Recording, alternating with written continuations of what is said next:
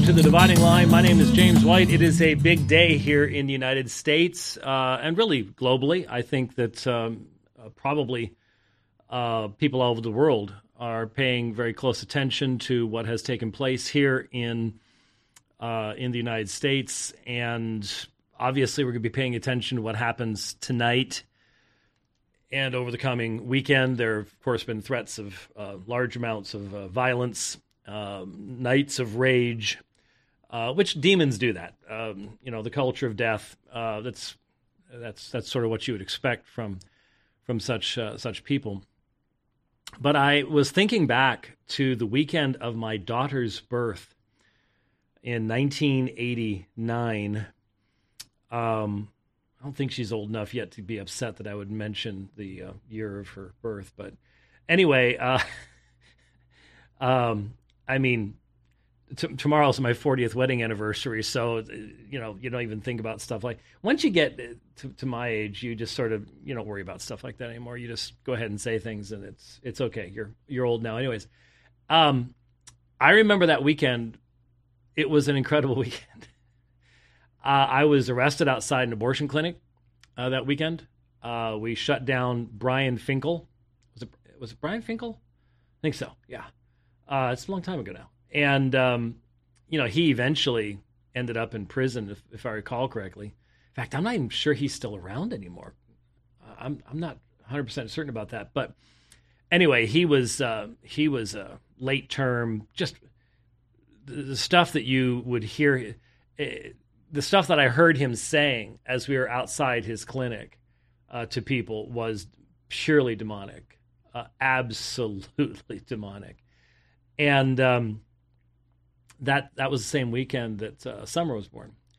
And I think the day before that, I was on KFYI radio here in uh, Phoenix as the media representative for Operation Rescue. Now, I eventually had to end my association with Operation Rescue because they made it very clear that the work I was doing, because that was 89, and uh, the Fatal Flaw, I think, came out in nine, is it 90? Yeah. Yeah. So you you they didn't there was a lack of clarity as to the centrality of the gospel at that point in time. Um, but I had the opportunity of taking on representatives of the other side. I've done that a number of times, taking on uh, especially religious defenders of abortion and in those situations, I have absolutely positively not a shred of mercy. Um, the position is so self evidently contradictory, absurd, unbiblical, unchristian that it's um, quite easy to take apart. And um, that is that is no place for what's the what's the term that's being used right now? Uh, it was being used a lot today. Um, about about being attractive, whatever. Uh, no, that's not the time for that. Um, you you take those folks apart. I don't think we have a recording of the radio debate that I did. I could be wrong, and I uh, okay, yeah, all right, uh, that yeah, Brian Finkel. Um, is he still alive? See see if, see if you can find out about that if you got a chance. But uh, and and also listen to what I'm saying right now. I did a radio debate with a United Methodist minister somewhere around that time period, maybe early 90s.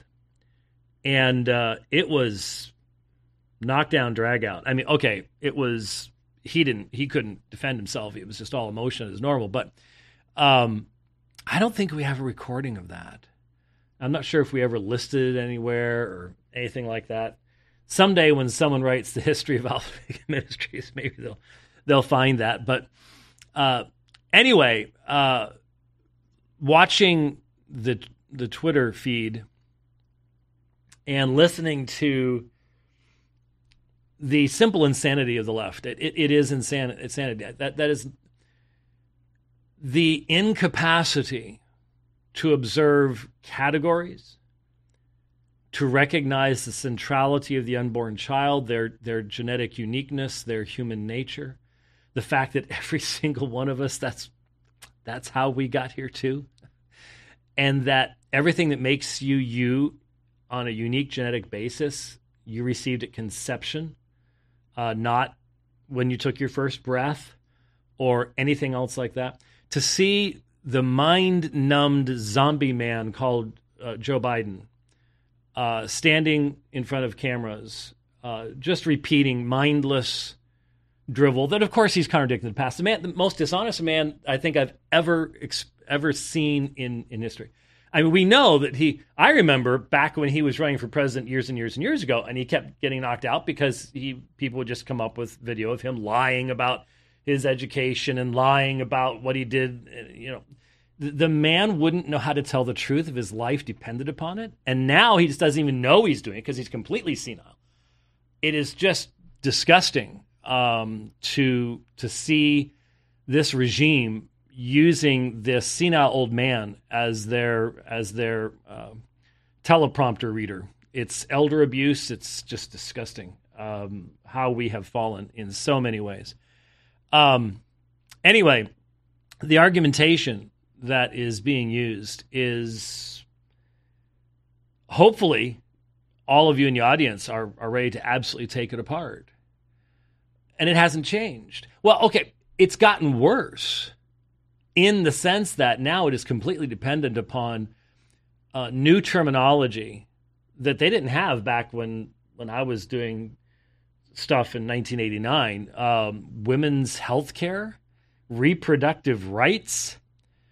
Uh, people would have laughed at that terminology back then because it's just it's just so self-evidently absurd. But not today. Not today. Um, it's uh, it, it's enough to make you just sit here and and just want to turn it all off, even on a day of rejoicing. I mean, I I said this morning on Twitter, uh, look, I'm Scottish.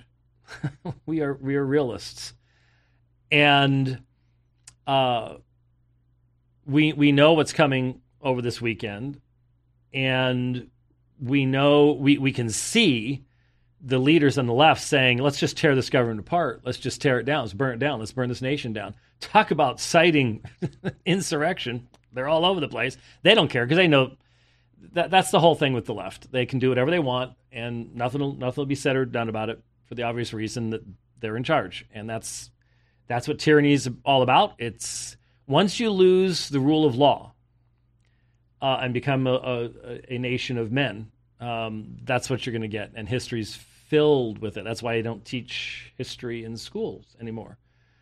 Uh, then you you might understand why it was so it was so good that we once had a strong dedication to being a, a nation of law rather than a nation of men. But how, how many people, honestly, especially in the younger generations, do you know that have ever even heard the phrase, let alone have any idea what it means?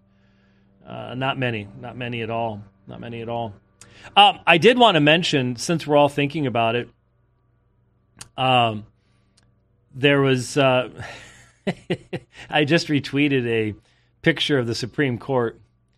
Uh, he's serving a 35 year sentence. Yes. Okay. Good. Um, believe you me, it's going to be a lot longer in the future. Um, 35 years will seem like a like a twinkling of an eye in comparison to eternity for Brian Finkel. But um, uh, started in 2004. Yeah, yeah. Uh, we, like I said, I I had to endure being near him that day when when we closed him down, and it was it was like being with the Gadarene demoniac. It really was. It just just the man's demonic, uh, no question. Um, but uh, in the uh, decision, like I said, the, I tweeted a picture of the Supreme Court, and it had the three liberals in the face, and it had the five with the uh, thug life sunglasses on, and then Justice Thomas's eyes are glowing. eh, okay, um, but speaking of Justice Thomas, uh, most people have have made reference to the fact that there is a uh, section in his the part, part of the decision that he wrote or opinion that he wrote. This is what it says. For that reason, in future cases, we should reconsider all this court's substantive due process precedents, including Griswold, Lawrence, and Obergefell. Because any substantive due process decision is demonstrably erroneous, we have a duty to correct the error established in those precedents. After overruling these dem- demonstrably erroneous decisions, the question would remain whether other constitutional provisions guarantee the myriad rights that our substantive due process cases have generated. For example, we, would, we could consider whether any of the rights announced in this court's substantive due process cases are privileges or immunities of citizens of the United States protected by the 14th Amendment. So he went ahead and said what needs to be said, and I, it would take a miracle of grace. Um, but I believe that God can do it. Uh, I don't know whether He will, uh, but it would take a, a, a an outpouring of grace uh, for there to be sufficient worldview change in this land for us to finally recognize how absolutely insane, childish, absurd Obergefell was. And I say that as one who's read the decision on any level. It is worse than Roe in its forms of argumentation. And that's saying a lot given how bad Roe was. Um, Obergefell was was written in crayon and the man who wrote it should be ashamed of himself and will be in eternity. I can assure you of that. But uh, he went ahead and said it. And um, now, Alito, I think specifically in the opinion itself, said otherwise. But Thomas said it. And we need about six more Thomases uh, if we're going to um, get anywhere. And I just in passing, I had this, I had already clipped this yesterday, but um, there was a major case yesterday, as you know, well, you might know, regarding concealed carry um, in New York. Then again, the the governor of New York, the unelected governor of New York, of New York, who became governor when the other guy had to head for the hills. She's worse than he was. Um, she's just a mindless zealot. Just IQ of a wet shoelace. It's just incredible. I, um, but uh, you know they're just going nuts. Uh, you know, we can't protect people, and, and what they're really doing is we don't want people to protect themselves. We want them to be completely dependent upon us, and we're not going to defend defend them anyways. But they, they, you know, we want all the power. We're totalitarians, and that's how we are. Uh, I think it was Thomas again in that uh, opinion uh, that wrote this A short prologue is in order. Even before the Civil War commenced in 1861, this court indirectly affirmed the importance of the right to keep and bear arms in public. Writing for the court in Dred Scott versus Sandford, uh, Chief Justice Taney offered what he thought was a parade of horribles that would result from recognizing that free blacks were citizens of the United States. If blacks were citizens, Taney fretted, they would be entitled to the privileges and immunities of citizens, including the right to keep and carry arms wherever they went. Thus, even Chief Justice Taney recognized, albeit unenthusiastically in the case of blacks, that public carry was a component of the right to keep and bear arms, a free a right free blacks were often denied in antebellum America. Yep, you have the right to protect yourself, uh, and uh, the uh, the left does not want any of that taking place. So um, we pray for God's restraint upon evil uh, with the coming darkness, and I mean nighttime. and we pray for the protection of churches crisis pregnancy centers, pro life organizations. Um, my own my own church is the home base of End Abortion Now. And uh, I know on Sunday where you're going to be well aware of what day it is. Uh, many churches need to be aware of what day it is, I think. Um, but we pray for God's hand of restraint, though I'll be honest with you, I look around our nation and I see very little evidence that hand of restraint because that's an act of grace. That's a gift. We can we can beg for it, but it's not that it's not we we don't deserve it. Um, all of us need patience because uh, what we're hearing from the leaders, from senators, representatives, oh good grief, from the Injustice Department, because that's what we need to start calling it. It's they, they've justice isn't their thing. Uh, they Joe Joe Biden's personal police force uh, that does his thing. Um, what we're hearing from all these people is such a blather of insane, childish rhetoric that it it it can truly cause us to lose our lose our minds um, as far as recognizing just just how foolish these these people are and the deception that they live in.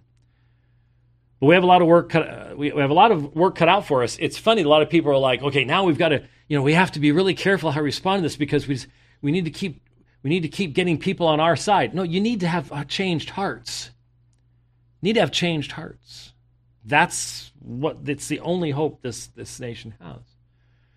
And I am very, very encouraged to see that there are, I think, two uh, states already that have said that's it, no more abortions in the state. Missouri and was it Alabama or Arkansas? I think it was Alabama. Um, started with an A. it was in the South. Um, uh, abortion had been illegal here in uh, Arizona until the uh, pro-life folks fixed that last last year. Um, so we've we've got a sort of a heartbeat type thing, but we, we don't have, as far as I know, any type of real trigger thing. It, it's now a battle locally from state to state, and uh, please make note of the large companies uh, that the, the real uh, insertion of corporatism into our society um, in a very negative fashion.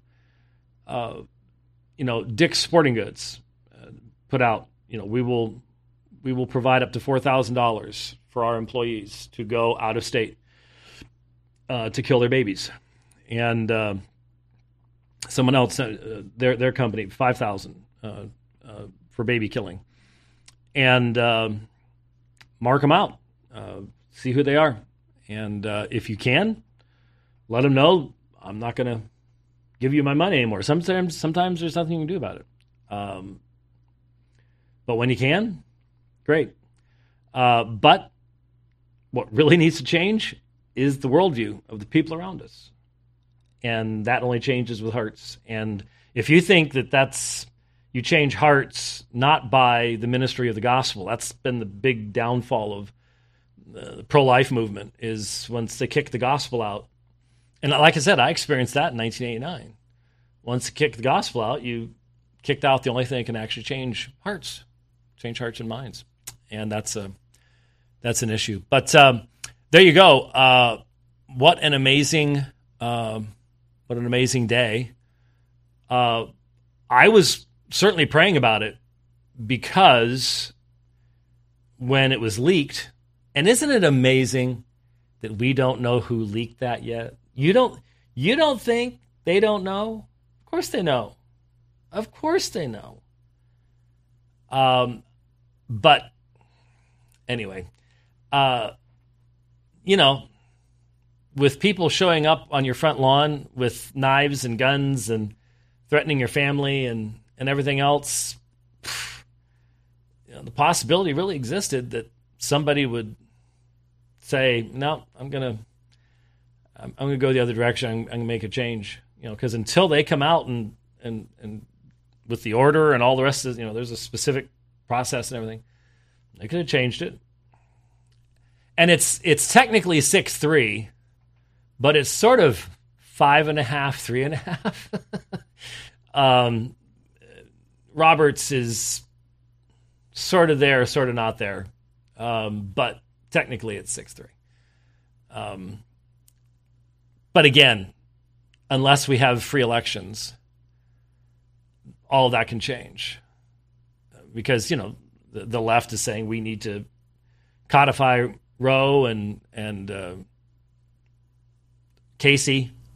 Really, they're codifying Casey, but uh, we need to put all this into law so it's no longer up to the Supreme Court.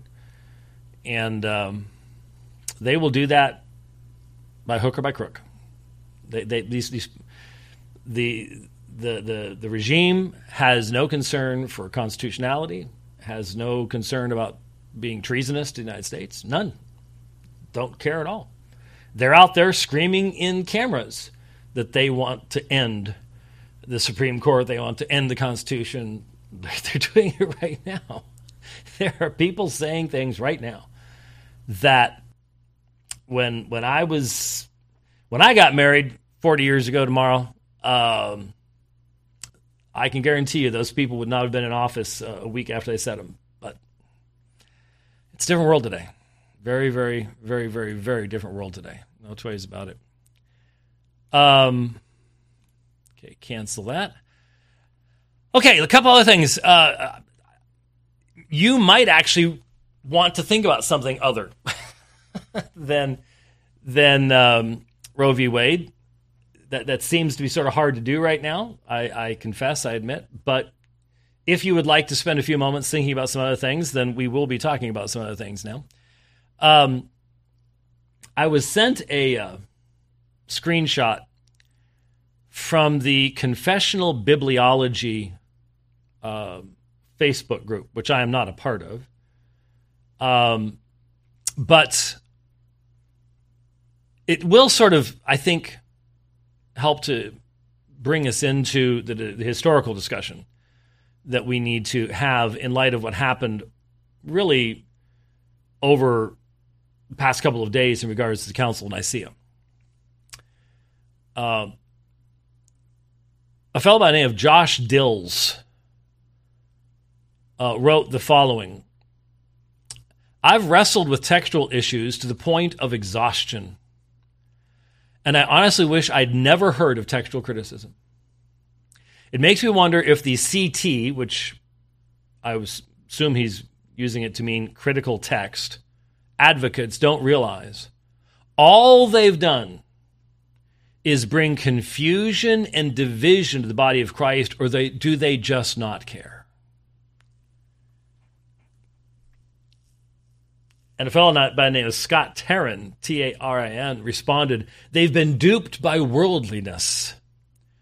It's like the people who profess the Christian faith and then say they believe in evolution. Now, I want you to I want you to hear the mindset, confessional bibliology, TR onlyism, the Textus Receptus, um, and the current movement with uh, Dr. Riddle and some folks in the OPC as well uh, as the primary uh, proponents. It's a very small group. Um, does not represent, to my knowledge, any um, influential uh, schools, uh, scholarship doing translational work, or anything else. It just doesn't. It's a very small, idiosyncratic group. But unfortunately, they're in my group, if I have a group anymore.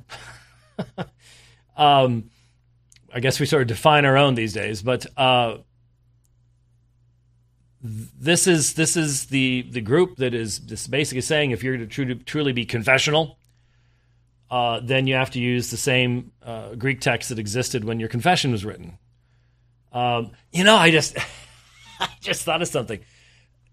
I wonder if we could like come up with a great tradition textual theory um, and say because the big thing these days is is Nicaea.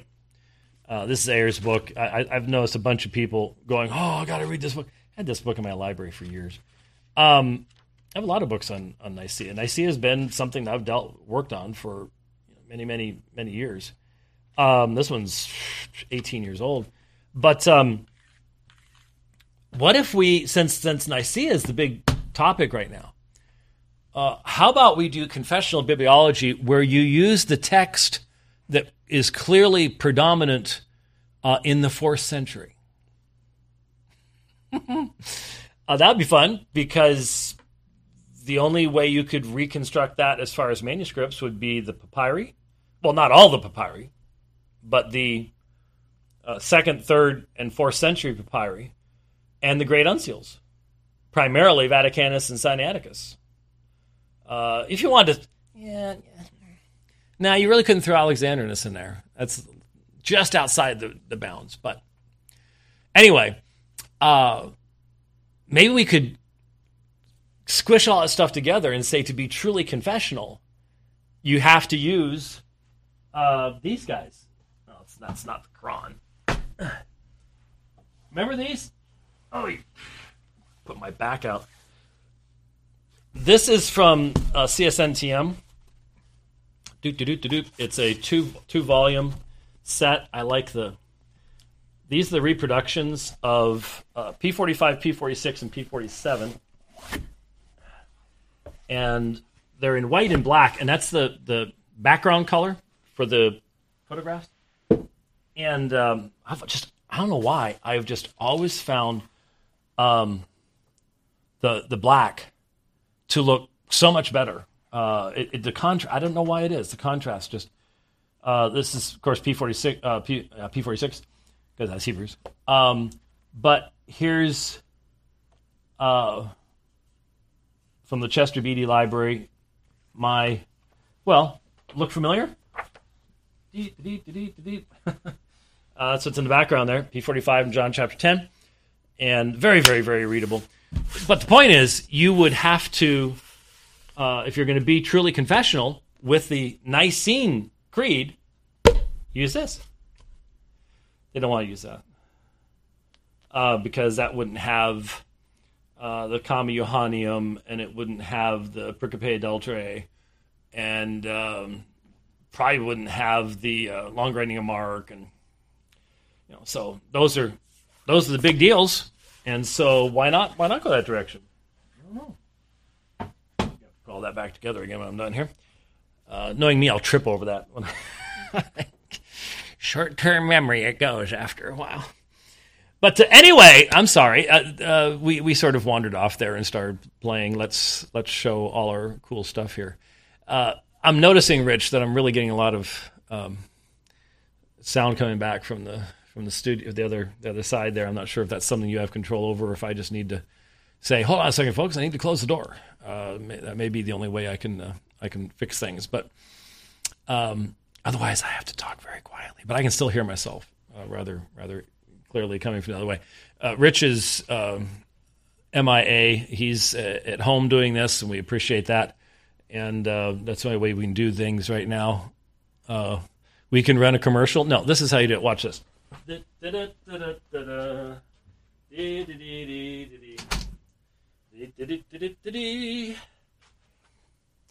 And if anybody cares that we had a moment, that just doesn't mean diddly. Now, back to what we were saying. the uh, the statements from Josh Dills and Scott Tarin, especially Josh Dills, give us an insight into the mindset of this. Um, it's not a form of textual criticism. They don't do they do not do textual criticism. They could not produce their own text.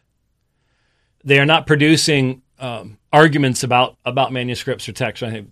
No, they already have their text. They have they have their text right here. Okay, this is this is this is it right here. Trinitarian Bible Society.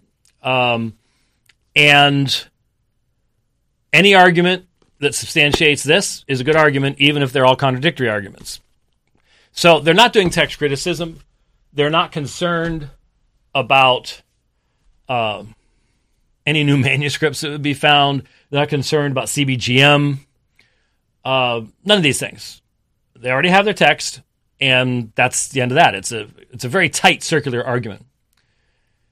And so it's not a form of textual criticism, but this gives you a, a mind insight into the mindset of these folks.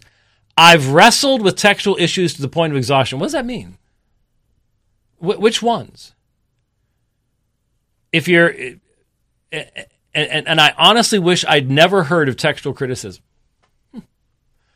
Um, you you do realize that we have the first references to textual variation in the second century. I'd, I'd probably say Justin Martyr and his responses um, to the accusation that Christians had changed things in the in the Greek Septuagint and things like that. Um, but starts early on, second century, and every single century after that you have Christians talking about variations in manuscripts because until the printing press made printed books quite common, which wasn't with Gutenberg. It took a good 150 years, 200 years before they became quite common. Um, you had handwritten manuscripts and there would be errors and there would be things that were difficult to read and there would be smudged pages and that was how humanity moved along in life. And so here's somebody in 2022 who is to the point of exhaustion who has more information readily at hand concerning the manuscripts of the New Testament any generation before them, but he's exhausted. So we're going to stop talking about it?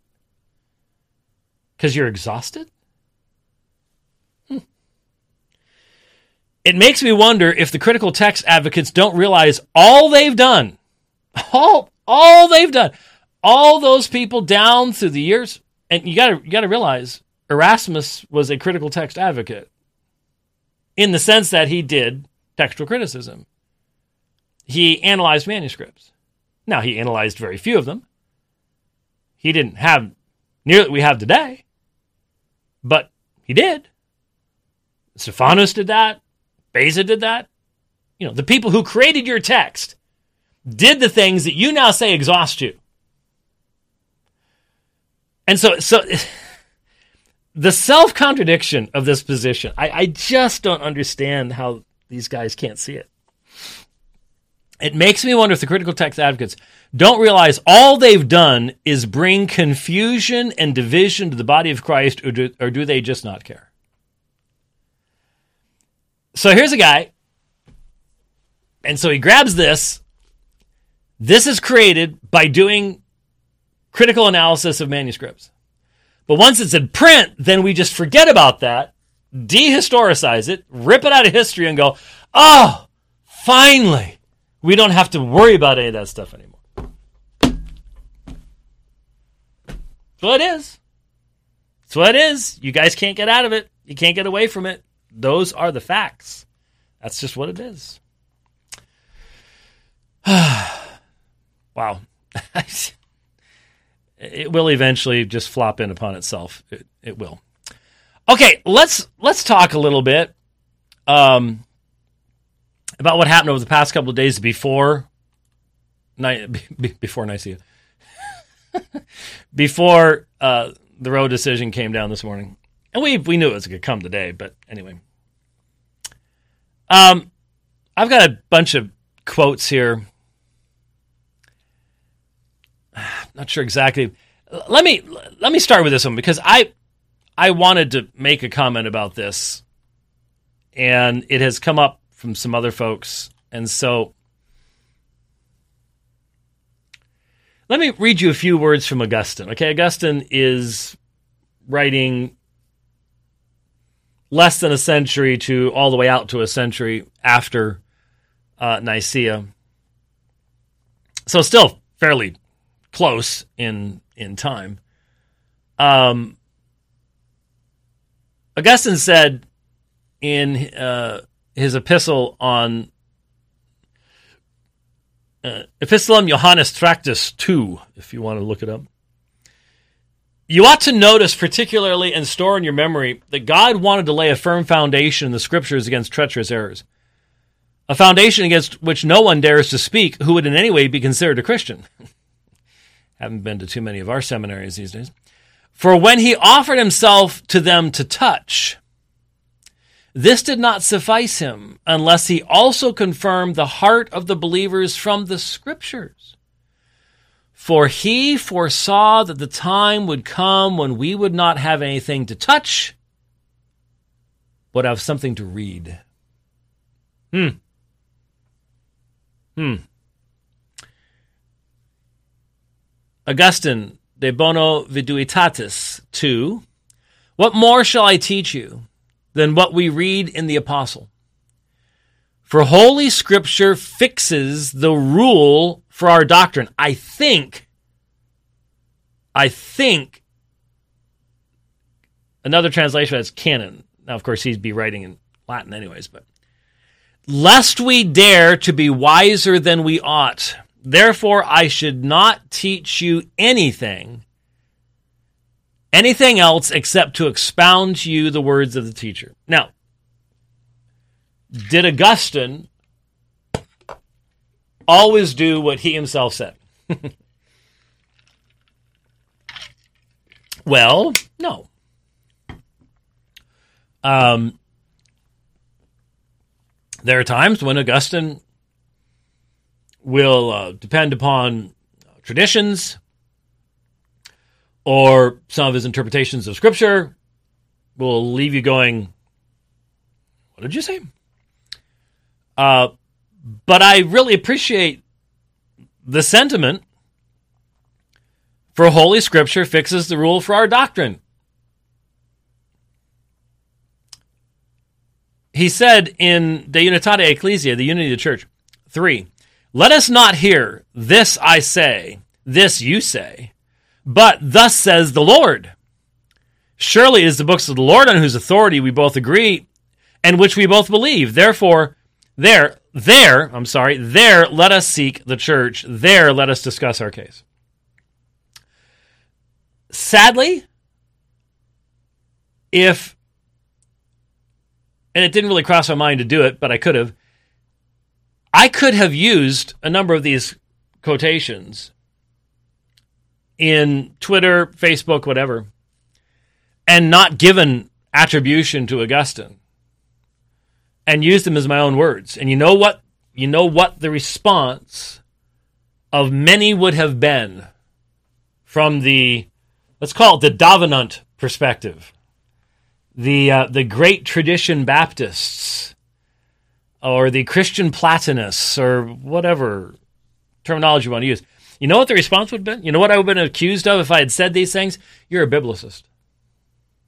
Because now that's a bad word. It's a bad word. And it will never be a bad word for me.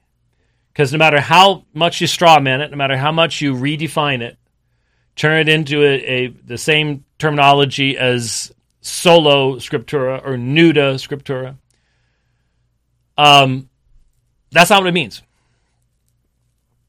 There is something about scripture that makes it absolutely unique and therefore invests in it an authority that precludes your submitting it to a higher authority, requiring an external authority for its interpretation, or an addition of an authority to it because there's nothing else that is theopneustos. Okay, it's it's an on. I, I guess I have always given an ontological foundation for sola scriptura that ends up having epistemological ramifications. If you want to use big terms, um, the the form of reform biblicism that I documented in Calvin in his response to Sadoleto. It's interesting. I don't I, I spend hours making these presentations, doing reading, putting the material together, and I get zip, nada in response. Um, there is one exception. Oh, drat. And I don't think I can bring that up. Uh, uh, let me see if I can get it from Rich. Let's see if Rich can send it to me in Signal because I, I can't find it in uh, Element uh, on this this computer. It just it just won't work, and something I forgot to grab. Let's see if I can find it. Um, when I went through the uh, second Nicaea, one person, I'm going to try to get around to that. One person tried to sort of respond. Again, never going to the original sources. Nobody went to Calvin's response, aloud, and said, No, you're wrong about that. Um, no one went to Second Nicaea and said, No, you're wrong about that. Uh, it is a little frustrating. Uh, you just you just get all this dismissive stuff uh, out there, and it's um, it's troubling. But if I had said these things that Augustine said, but here's here's the quote. I've trying to um, get around to this. After the Council of Nicaea, people today tend to think that when the Council of Nicaea met, it was recognized as an ecumenical council, and therefore it had this authority, all the rest of this. You need to realize that is a completely anachronistic uh, perspective. It, it it's us looking back in time, and we have invested in Nicaea the title of the first ecumenical council. Ecumenical, worldly, worldwide. It wasn't really worldwide, it was mainly the Eastern churches, but that's what we call it. And what 99.5% of Christians in the world don't know is that after Nicaea, it had to struggle to survive and not be overthrown. It was called the period of the Arian resurgence. Jerome in the next century, terminology he used off top of my head was the world awoke and was astonished to find itself Arian. And for decades, the Arians had political and ecclesiastical power. Athanasius became bishop, I think, in 326. I think, I think Alexander died, and he became bishop of Alexandria in 326. Again, off top of my head, um, right after the Council of Nicaea. He was not a, he was not one of the bishops at Nicaea. He was at Nicaea, but he was an assistant to Alexander. Anyways, Athanasius is driven out of his church. Thank you. Uh, Athanasius is driven out of his church um, five times by the not the ecclesiastical authorities, but uh, five times by Roman authorities, political authorities, over the course of the next number of years. Five times. Hence the phrase Athanasius contra mundum. So, Nicaea only gained the kind of doctrinal authority that it possesses today over time. The people that were even there had no dream that because by tradition, a little over 300, 318 bishops met with the emperor, uh, that that somehow gave them some kind of special insight into scripture or anything along those lines. That's something that develops much, much, much later. And so Augustine, writing years later, is writing to an Arian named Maximin. And in writing to Maximin the Arian, Augustine says these words I must not press the authority of Nicaea against you, nor you that of Ariminum against me. I do not acknowledge the one, as you do not the other. But let us come to ground that is common to both the testimony of the Holy Scriptures. Now, I would say that 99.988% of all Christians have never heard of Ariminum. Don't even know where it is. Northern Italy. Uh 359 September. Again, I don't have my church history notes in front of me, but um, I have. In fact, what's really funny, some of you long time folks, um, you know what? You know what I was reading that from? my IRC scripts. Yeah, my old mIRC IRC scripts. Remember how I would I'd be able to post this stuff just boom boom boom boom boom. Had these IRC scripts probably from the early 2000s, maybe even the late 90s. I don't remember now, but probably the early 2000s. I put these together and used them in the IRC chat channel. That's what I've got up here. It's, I don't have that program anymore, but the IRC scripts are still very valuable. So anyway, um, Ariminum, I'm, I'm thinking September 359. So this is uh, 29 uh, 24 years, 24 years? No, 359. It's after. uh, 25 plus 9, so 34 years after Nicaea. And too many numbers going on here. And uh, it it sought to it, it was an Arianized creed. So it, it it was an attempt to subvert Nicaea. And so Augustine is writing to an Arian who quotes a council that was probably more recent, was was more recent by number of years than Nicaea. And Augustine says, I cannot press the authority of Nicaea against you. Hmm. Uh, there's so many people in Twitter and Facebook over the past couple of days that if you didn't tell them who said this, they would be going. Pah. But he says, I, I, I must not press the authority of Nicaea against you. Why? Because he knew, nor you that of Ariminum against me. We both have contradictory councils. Huh. I wonder if that's where Luther got some of his idea. Remember what he said?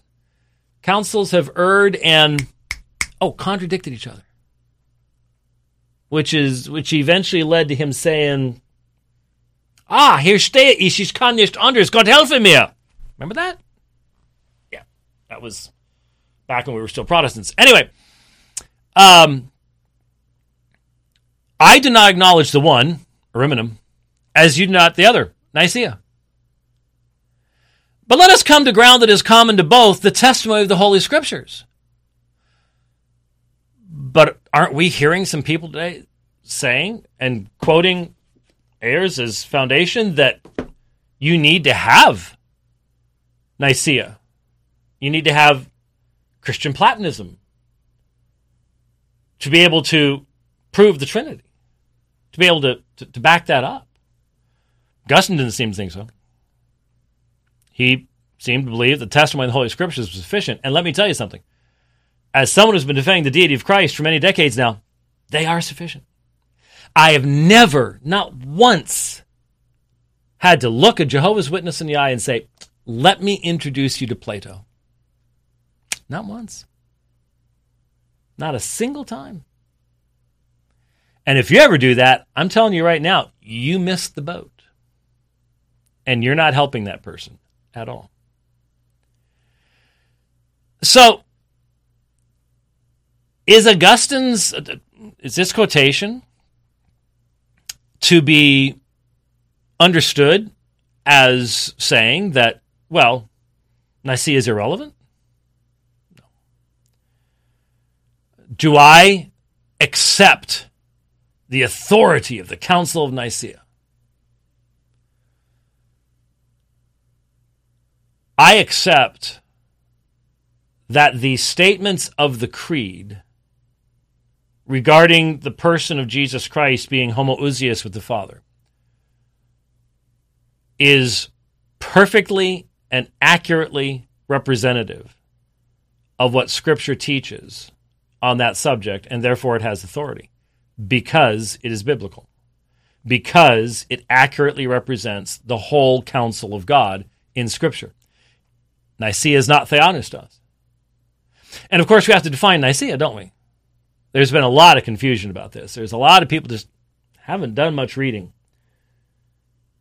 and don't understand that councils didn't just produce symbols or creeds, they also produced canons. And today, it is very common to see, see people going, well, we don't have to worry about the canons. See, up until recently, it was a, I thought it was a given. I had always functioned and functioned just fine in Reformed Baptist circles as a professor, as a teacher, as a fellow um, in various organizations and scholastic organizations, and as an author, the whole nine yards. I had functioned just fine, assuming everybody else is on the same page. And that is that when we talked about, for example, the the first seven ecumenical councils, uh, Leo Donald Davis's book, he's he, he's a um, Roman Catholic. And people are like, well, you don't want to have Roman Catholic books in your library. My library is filled with them. I just recognize what that means um, and recognize the prejudices that are that may be present when it comes to Roman Catholic scholarship today. To be honest with you, you can't necessarily even assume theism for some of them. Boston College, whew, Anyway, Jesuits, whoo, uh, this can get pretty pretty crazy. Anyway, when you when you look at those councils, I would say that when you look at Chalcedon, which comes 125, 126 years after Nicaea, you're now dealing with Christological issues. And once again, the validity of the formulations must be determined not by the authority of a council, but by the accuracy of its argumentation. That's why I can look at Nicaea and Chalcedon and say, yeah, look, look, here's where we're dealing with what the scripture says. And there is accuracy in the definition that is given. But I can look at Second Nicaea and go, really. Um, there's nothing magical about seven, other than well, it's when the East and West are still united before 1054, um, which is what which is what made the call by one particular individual a few years ago for an ecumenical council to excommunicate me. Um, just sort of hard not to chuckle about because it's just doesn't show a real deep knowledge of history. But anyway, I functioned on the foundation that we were all in the same boat, recognizing that the ultimate authority by which you would say a creed is correct is its fidelity to Scripture. And that we all recognized that there was a historical context to these councils where they were dealing with other issues that we, as reformed biblicists, would say no. Um, most of the canons we would not accept. They they represent an ecclesiology that we do not believe in. And why don't we believe in it? Because it's not biblical. It represented a traditional development on biblical teaching. If you want to see how that works out, go listen to my debate with Mitch Pacwa. It was a really good debate on the priesthood. And you'll see what happens when you press and the guy reads 12 languages. A a Roman Catholic scholar on the issue of where the priesthood come from. And he has to admit it's, it's a matter of development. And that's the whole issue, isn't it? Isn't the whole issue of what we're dealing with here the, the concept of development? The idea that that there is a appropriate development of theology and tradition and how do you draw the lines on these things been trying to point this out for a long time but again um, maybe it's helping other folks along those lines so what is nicaea when we say the council of nicaea do we include everything the council did well there's another problem. the problem is the ice cube got caught in the air hole. And when that happens, you don't get anything. That time it didn't, and I almost drowned. um, here's the problem. Which Nicene Creed? Oh, what do you mean, which Nicene Creed? Uh, the Nicene Creed that you may have memorized when you were a kid, which would mean you weren't a Baptist, uh, is not what was promulgated at Nicaea in 325. The, the, standardized Nicene Creed in the West today, the section on the Holy Spirit has been expanded, probably, you know, right around the time of Constantinople in 381. Um, and the filioque clause has been added in regards to the Holy Spirit proceeding from the Father and the Son. In the East, they don't have that, and it wasn't a part of the original. Now, some people argue about these types of things because that's how they get published and keep their jobs, but that's pretty much what everybody has come to the conclusion on. So, which version? Which version? Um, and and so do you take the whole council, but say it has to have been 325, or can you take the modified later version of the creed and just ignore all of the uh, canons? And would and since we're since we're sitting around these days now uh, dividing from each other over exegeting our confession.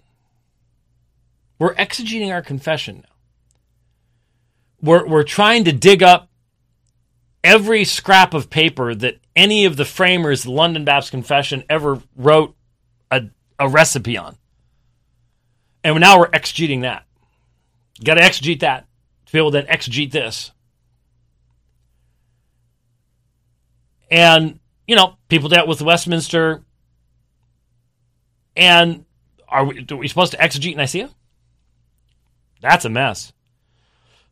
That's a mess because look at what Eusebius did. Uh, and there's more than one Eusebius. Eusebius in Nicomedia, Eusebius in Caesarea. It gets really confusing.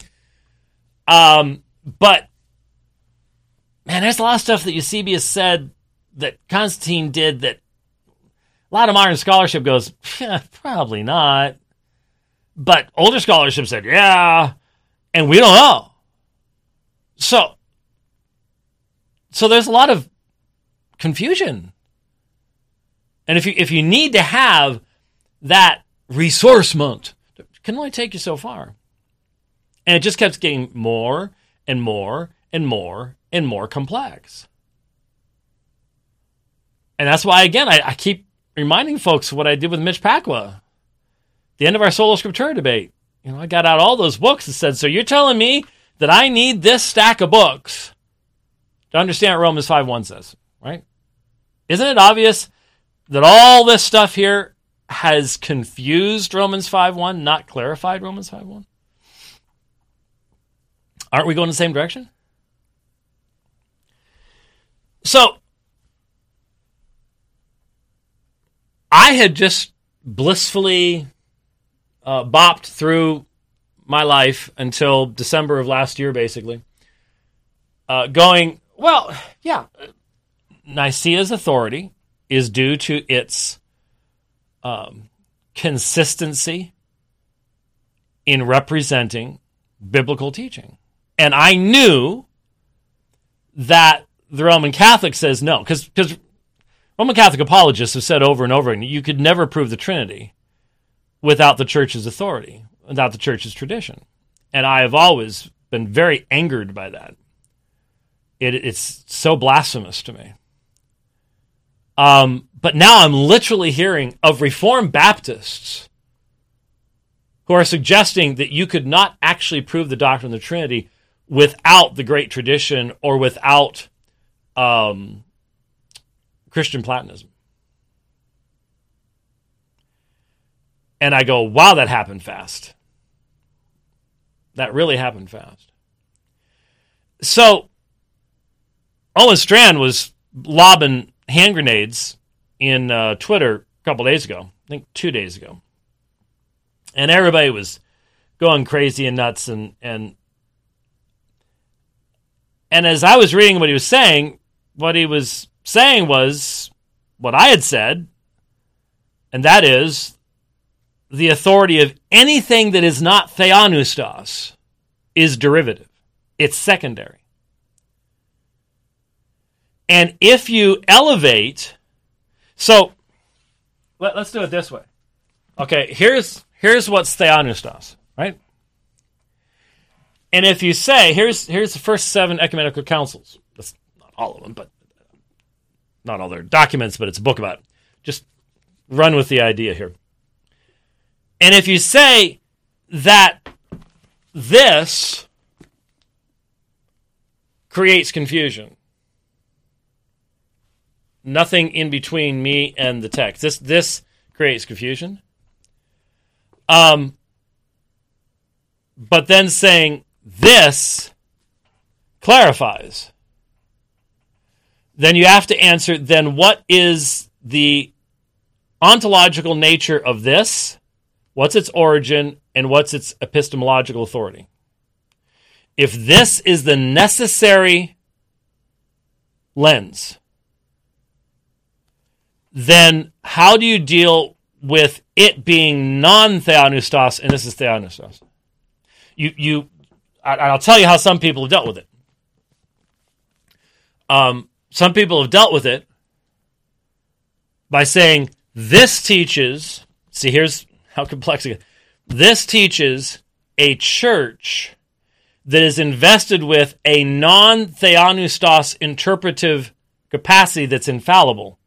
It's not that it's God breathed, but because the Spirit's it is infallible, and that creates traditional lens that then gives you what you need. That is not what we believed. I hope it's not what we believe today, but I'm wondering how some people would avoid it with the things that they're saying. With the things that they're saying um, regarding Nicaea. And so I was literally seeing Protestants saying, well, we can't just start over again, and no one's saying you start over again. That that's that's the other thing is there was there's just been this tremendous amount of straw manning going on, and it, it's there's so much of it you can't even keep up with it. You're saying that your private interpretation can overthrow Nicaea. That's not what I'm saying. Well, then if you're saying your private interpretation can't, then then that's what we're saying that it has an authority in and of itself when you think these issues through and then seek to make application, for example, in dealing with Roman Catholicism, issues like that, you have to recognize that the difficulty that every generation faces, that every generation must wrestle with, and and here's what happens when you when you have a generation or two that skips it, the next generation is going to really struggle. when it's a generation before yours that really dealt with it, you've got something to fall back on. And I'm afraid what has happened very often is that, for example, dealing with Roman Catholicism, um, that was such a live life and death issue in the Reformation in the next number of generations that they were well aware of where they had to draw the line because they knew that right across that line is Rome, right across that line is the Tiber, right across that line. In those days, remember, Geneva sent missionary after missionary after missionary into Italy, and they all died. Just a line of martyrs. It, it was much more than a Twitter battle back then. And so you knew where to draw the line. And you didn't play around with this stuff. You didn't make jokes about sola scriptura.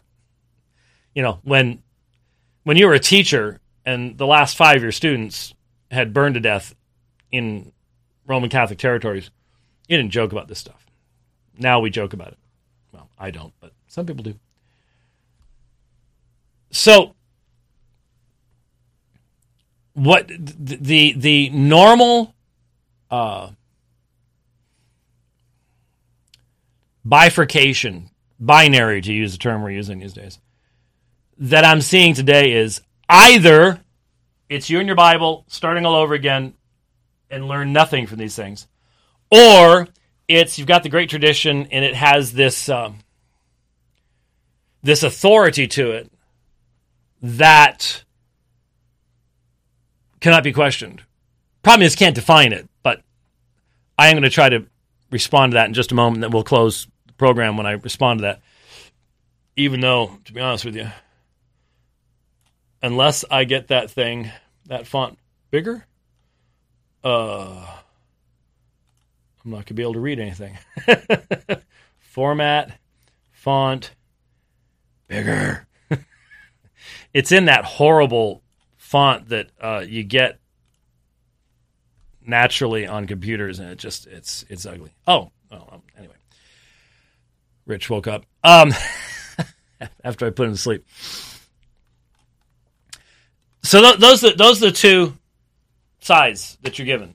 Is it's you get to start over again, and if you learn anything from Nicaea, ah, that gives Nicaea a binding authority. In the middle is where I've always been, and I thought all the rest of us were. And that is, I recognize, and I am not embarrassed to say that I recognize Semper Reformanda. I will continue to defend Semper Reformanda.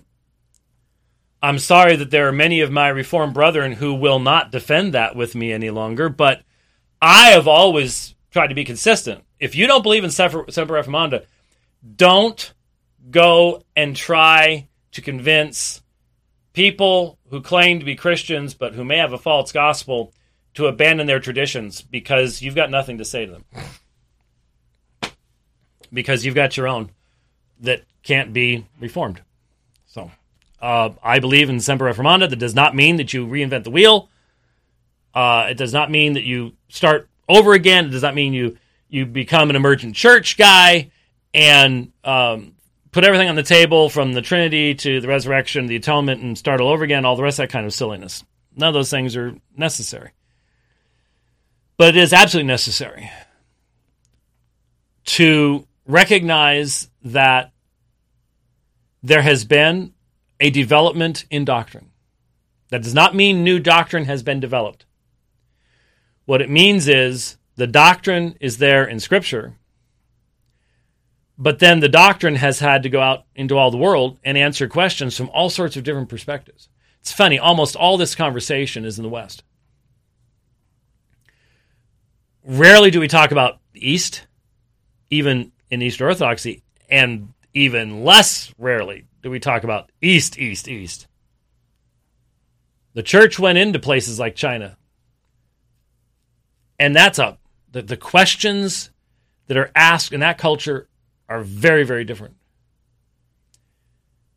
And most of what we're arguing about is what people in the West have argued about, and the questions have been asked, and the role of Greek philosophy and Greek philosophy asks question of Christianity, so Christianity starts using Greek philosophical terminology, and that was necessary. But where where is the Jerusalem Athens line?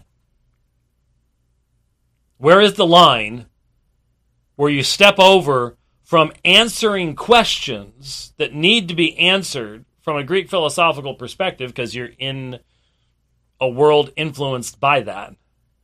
Where do you step over the line? And people will disagree on this, but where do you step over the line from using the language to explain a biblical perspective to where the language now determines what the biblical perspective is? And it is self evident to me that there were many in the early church that didn't just step over that line, they fell over it completely and then kept running past it. And so anybody who cannot see that there have been imbalances where Greek philosophy has become not the handmaiden, but the driving source. You, I don't. Do you read church history? really? It just seems so obvious, and we all, I thought, once agreed on all that stuff. And so in the middle, you appreciate what God has done. You enjoy reading the early church fathers. You are challenged by them, by their godly lives, some, obviously. You learn from their failures, you learn from their successes. You read their biblical exegesis, and sometimes you go, oh man, I, that is, oh, that's good. Then you turn the page and go, what? and we have that today. We have that today. You know people that you can listen to today and go, wow, that is, yeah, that, hmm. And then you listen to the next sermon, it's like, where did that come from? Is this the same guy? Did I did I bring up the wrong file? That happens today. It happened back then. And and it probably happened more back then because there wasn't quite as much ability to hear what other people were saying and have the kind of iron sharpening's iron type thing that we have today. So, um, you can read church history, learn from church history. You can read Greek philosophy and learn from Greek philosophy. But none of it's theopneustos. And once you have something external external that defines how far that which is theopneustos can go, now you've got your problem. Once you start telling people you'll never fully understand what's in scripture unless you have this external, there's the problem. There's the issue. That's vitally important. Now, I've I literally again had the stuff queued up to respond to the accusations of heresy. I really did. Honestly did. But someone tried to answer one of my questions that I've asked in this program. So I'm going to go ahead and I'm going to deal with this and we'll wrap up. And I hope that's, unless uh, the grand poobah in charge remotely texts me and says, no, I need to wrap up now. And then this would be a good time to do so. Uh, and then I could go, keep going. All right. So, I've asked the question more than once what is the great tradition? So Josh Summer decided, man, I, I cannot, this font really is horrible. Um, Josh Summer decided to answer. So let's let's see what the answer is. This isn't difficult. That's not a good way to start. Christopher Hall so we've got one individual. So we have one individual rather than the great tradition. Isn't that interesting? We don't want to be individuals, but we will use a single individual to define it. Christopher Hall defined the great tradition as to its form in this article from 2020 as the Holy Spirit's gracious work in the church on behalf of the church, which is a biblical definition, Ephesians 4 11 through 16. Well, that's about as nebulous as you can get. Okay, the Spirit's gracious work in the church on behalf of the church. Let's just point out that for someone like Thomas Aquinas, the key element, if you're going to use that definition, would be the Mass. Read his devotional stuff.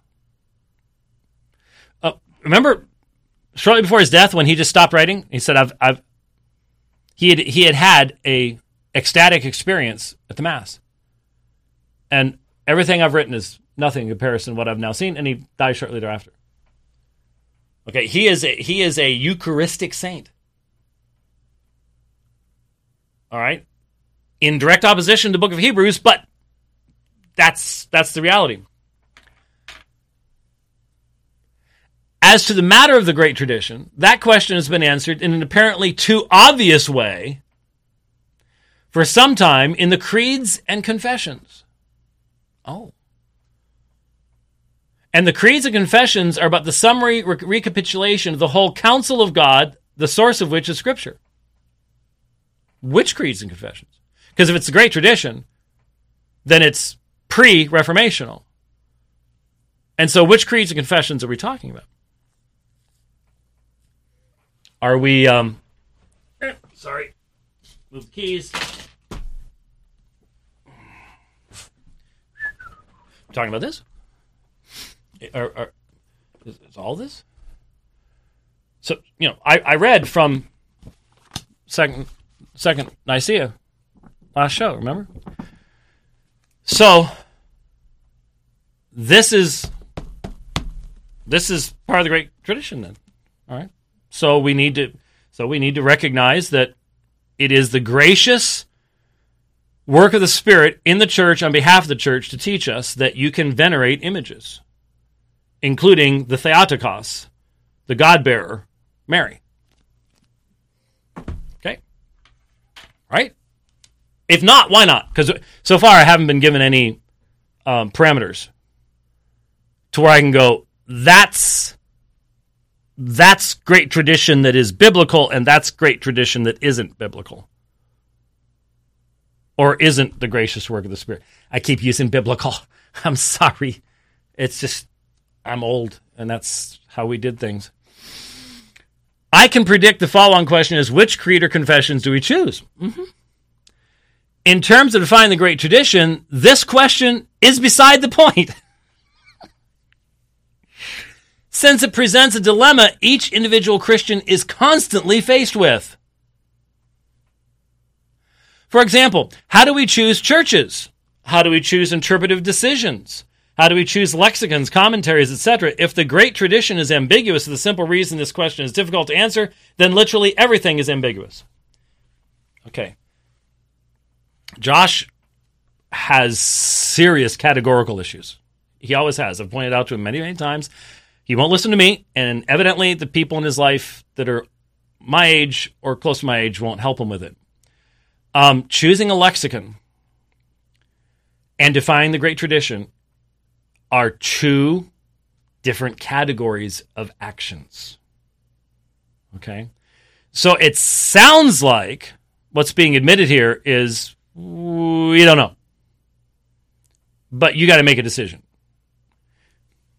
Which destroys the whole point of the great tradition to begin with. Because now you have an individual decision as to what elements of the great tradition are going to be accepted. If you can even identify. The real answer to how we choose must be faith and humility. So you can have faithful, humble people who come to completely different answers.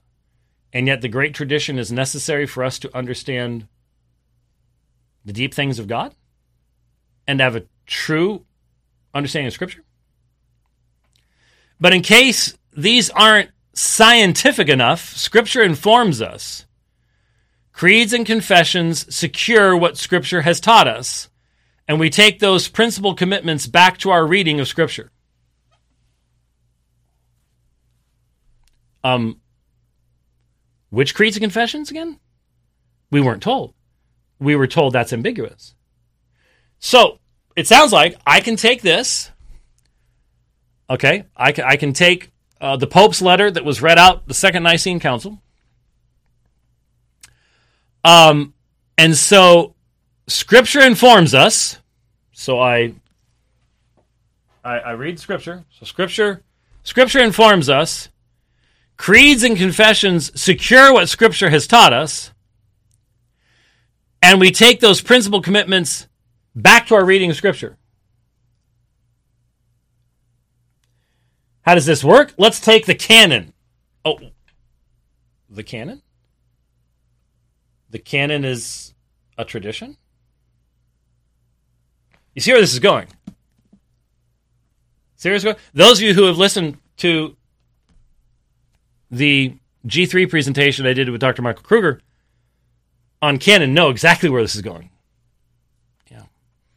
How does this work? Let's take the canon. I buy an NASB. I have no idea how canon work, nor how the NASB came to be. But because it resembles other Bibles I've come into contact with in the past, I assume it's a pretty standard deal. The Second London Baptist Confession 1.2 affirms the same. As I read through the NASB, I come to Song of Songs. I can't understand how it fits the canon. It seems strange, if not downright improper. The temptation to question its canonicity looms, but because I've already committed to an orthodoxy, I think probably be orthodox understanding of the Protestant canon, I do not flinch. By faith in Christ's promise to build his church and a humility that allows me to be instructed by voices from the past, I receive Song of Songs that is inspired part of the canon of Holy Scripture. Creeds and confessions help us to keep principal theological commitments in view so that we do our further exegesis. We do not check our doctrine of Scripture, doctrine of God, doctrine of Christ, etc., at the door of an exegetical rationalism. The Great Tradition is a spirit given, ministerially helpful, though not infallible means by which we check our own individual theologizing. We cannot become our own popes, but must appeal to our brethren, past and present, as we interpret our Bibles. The charge that the Great Tradition has not been defined, or the straw man that the Great Tradition entails a wholesale acceptance of everything that's been written in church history, or that it's a compromise of sola scriptura, are not valid charges by reason of the above. The above was one of the worst arguments I've ever seen. It could never be charted logically, and it fails at every point. Let's look. We this is this is something you should do in like in you know if you study logic. Um, oh, I don't think I have. Oh, no, I don't. I've got a bunch of logic texts on here, but I don't think that I have. It's great. There's Canon Press provides a number of great homeschool things, homeschool resources, and there's a one particular one I have it in the other room on logic. Uh, be very very good. Let's let's very quickly take this apart.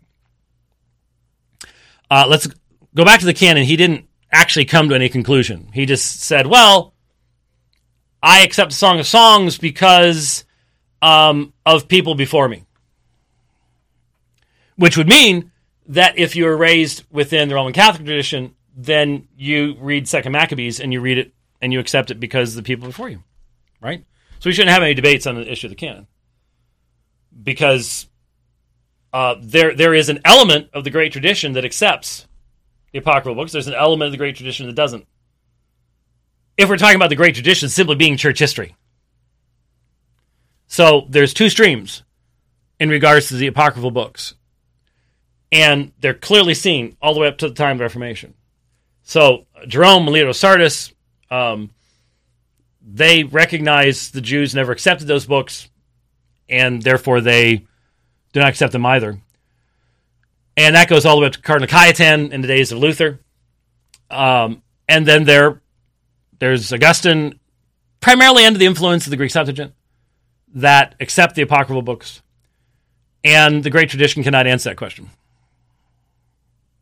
It can't.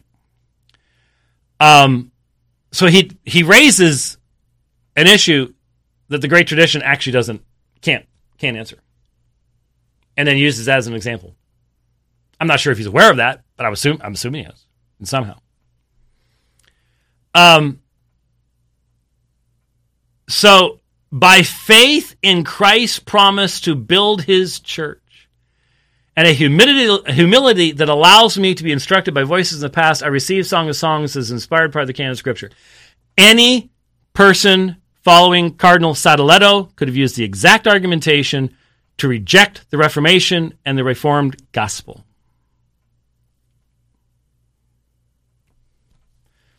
These are the words of a man who has never engaged never engaged Rome's claims. And I'm deeply concerned that if he ever does, he will see he's already accepted much of their foundational argumentation. That's what's dangerous about this stuff, folks. That's what's dangerous about this stuff. Um, so then we then we just go we go we, we go from the example we don't actually come to a conclusion from the example that's meaningful and now we go to the generalities creeds and confessions help us to keep principal theological commitments in view so that as we do our further exegesis further than what we do not check our doctrine of scripture doctrine of God, doctrine of Christ, etc., at the door of an exegetical rationalism. I have no idea what exegetical rationalism is. What does that mean? Give us an example. I mean, this guy is the one that talks about partitive exegesis all the time. So that's not exegetical rationalism? What is exegetical rationalism? And how is it um, avoided by accepting an external authority tradition? that is not derived from that which is Theopneustos? I don't know. Maybe we'll be told. The great tradition is a spirit given. Spirit given by the Spirit of God. Huh. Ministerially helpful, though not infallible. It's given by the Spirit, but it's not infallible. So is it a means of grace? a fallible means of grace? Would that be? I don't know. It's a spirit given, ministerial helpful, though not infallible means by which we check our own individual theologizing. I thought that was the elders in the church and the ministry of the word in the church and letting all of this speak. So evidently, this isn't enough. You, you got to have something else because the Spirit has given it to us. It's Spirit given. It's ministerially helpful. Now, if all he's saying is it's helpful to be able to read people who came before us, that has nothing to do with the great tradition. So I I love reading the institutes. I've learned so much it's great. It's awesome. It's wonderful. And comparing the institutes, with my institutes had this. This is not the full institutes. This is first three books. But put a, put the fourth one in there, and the binding will never never survive. But this is really great. This one light, lays nice and flat, and you can see a. You know, so this is the one I used for. We we did an institute study for a while, and evidently I used different color markers. But um, I love reading this stuff. Calvin was a blessing. Got the Summa over there, dry as the Sahara Desert. Now, other people disagree. Okay. But are these both the great tradition? Equally so? I thought the great tradition was up to the Reformation. See, we haven't been told what the great tradition is. We're getting this nebulous, spirit given, woo woo stuff. Um, but somehow it is a means by which we check our own individual theologizing, whatever theologizing is. I, I thought this was enough to do that. Because if I'm going to say, Thus saith the Lord, then I need to actually have it grounded in this, right? So I thought. We cannot become our own popes. That's a straw man that really needs to stop being lit up. Really does. I'm sick of it. It's offensive. It's absurd. Everybody who uses it is just destroying your own credibility. Every single one of you, including professors. No one is talking about becoming our own popes. Nobody. That's the straw man solo Scriptura under the tree with the Bible garbage. I've already said, yeah, that's dumb. But that's not the same thing as going as far as what you're doing in telling us about something you refuse to define with any kind of reproducible specificity is necessary as a control upon our theologizing. We cannot become our own popes, but must appeal to our brethren, past and present, as we interpret our Bibles. We must appeal to our brothers, past and present, as we interpret our Bibles. So you have to appeal to Cyril of Alexandria? Read much of Cyril of Alexandria? I can assure you one thing. You will not, in any way, shape, or form, improve your clarity of presentation of the gospel of Jesus Christ by reading a word of Cyril of Alexandria. Not a word. Did he say some true things? Oh, probably. But do you have to have access to him? Nope. Nope. Don't actually have to have access to Calvin, but I'm often glad to do. Am I contradicting myself by reading Calvin? No, and if you think I am, you haven't been listening to the word I had to say. The charge of the great tradition has not been defined. It hasn't. It hasn't. I've given you examples. Ding, ding, ding, ding, ding. Until you guys get into the original resources, stop it. Okay? Until you get into this, stop it. Has not been defined, or the straw man of the great tradition entails a wholesale acceptance of everything that's been written in church history. How do you decide? What's the filter? What's by what standard do I read church history? I've heard that phrase before. Or that it's a compromise of sola scriptura, of sola scripture. It's misspelled here, but it does not have to be unless you say it's spirit given and is therefore necessary to have a true doctrine of the Trinity. Then you're violating sola scriptura, definitely. The definition of great tradition exegesis provided by Dr. Carter is the death knell of sola scriptura. There's no question about that. And I would challenge all of you Reformed Baptists, every single one of you who is in a Reformed Baptist church, you need to look at what Craig Carter says. You promote his book, you're having your students read it.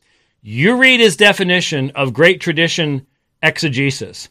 And if you don't stand up and say, that is not what we believe, you are not anywhere near confessional in regards to your view of Scripture. Anywhere near. Haven't I went over that a month ago. I have not heard a word from anybody saying, yeah, okay, Carter's Carter's great tradition exegesis stuff really gets out there. Haven't heard a word. Why not, guys? Why not? Okay, are not valid charges by reason of the above. Well, the above has been um, refuted. Okay. Um, wow. I'm sure I have missed a lot of wild and crazy stuff in social media over the past hour and a half. But I bet you there's at least one person out there that's going, oh, I have to go back to that now? Well, it was interesting thinking about other things for a while. and maybe you're the only person we did the program for today. I don't know. Maybe you're the only person listening. Maybe only Rich needed to hear all this. I don't know. But there you go. Hopefully that is helpful to you all. Thank you for your patience. Uh, it was Monday from the last program, um, but um, we have to take care of things, and and and, and we did, and uh, we appreciate uh, your patience. And Lord willing, we'll be back again next week because something tells me this is going to be a really interesting week. We'll see you then. God bless.